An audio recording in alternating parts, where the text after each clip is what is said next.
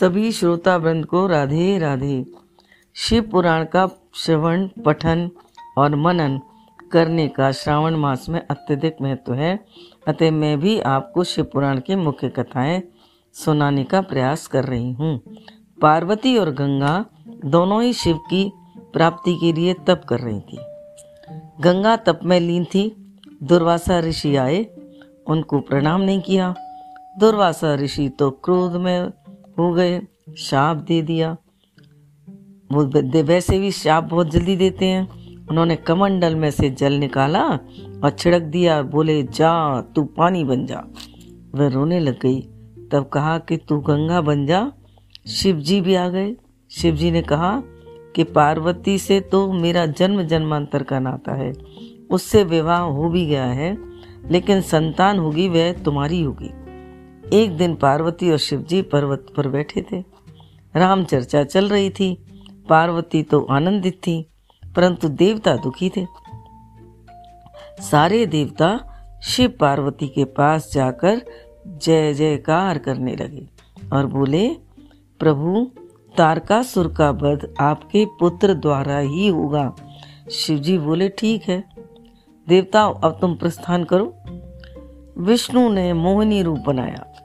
शिव जी मोहित हो गए। उनका वीर अंश गंगा में कबूतर ने गिराया। वह गंगा के गर्भ में चला गया। छह में विभक्त हो गया। छह को छह कृतिकाओं ने पाला।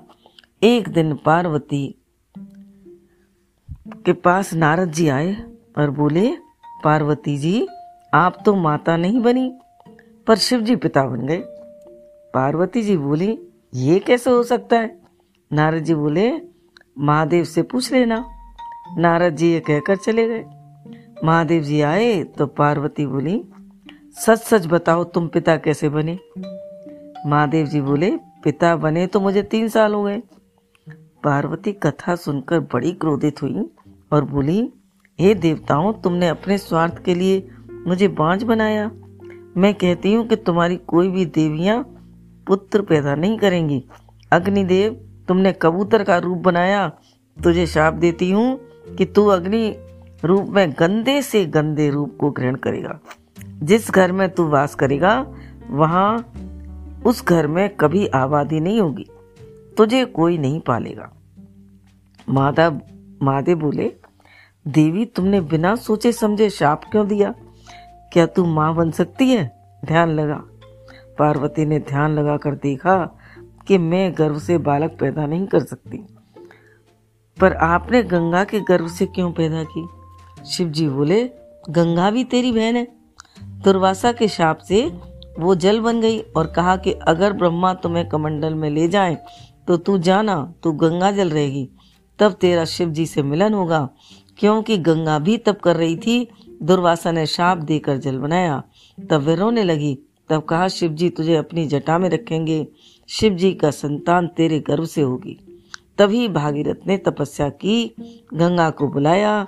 तब शिव जी को गंगा को धारण करने के लिए भागीरथ ने तैयार किया। शिव जी ने जटा में धारण की। वह जटा में घूमती रही।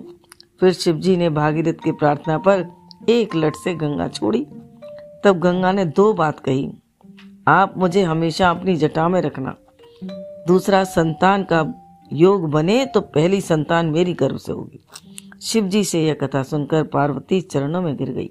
शिव जी ने कहा, सावन में और फागुन में जो शिवरात्रि को कावर लाकर चढ़ा देगा, उसकी सारी समस्या दूर कर दूँगा। जो गंगा जल आन चढ़ावे, वो सारी मुक्ति को पावे। तब पार्वती बोली कि मेरी इच्छा है कि गंगा के पुत्र को कैलाश पर बुला लो। छह की छह माताएँ बच्चे को लेकर आ गई।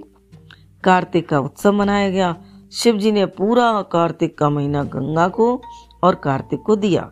जो कार्तिक का महीना गंगा में स्नान करेगा, उस पर गंगा की कृपा होगी और जो गंगा न जा सके, वह नहाते समय हर हर गंगे, हर हर गंगे कहेगा, उसके सामने अदृश्य होकर गंगा आएगी।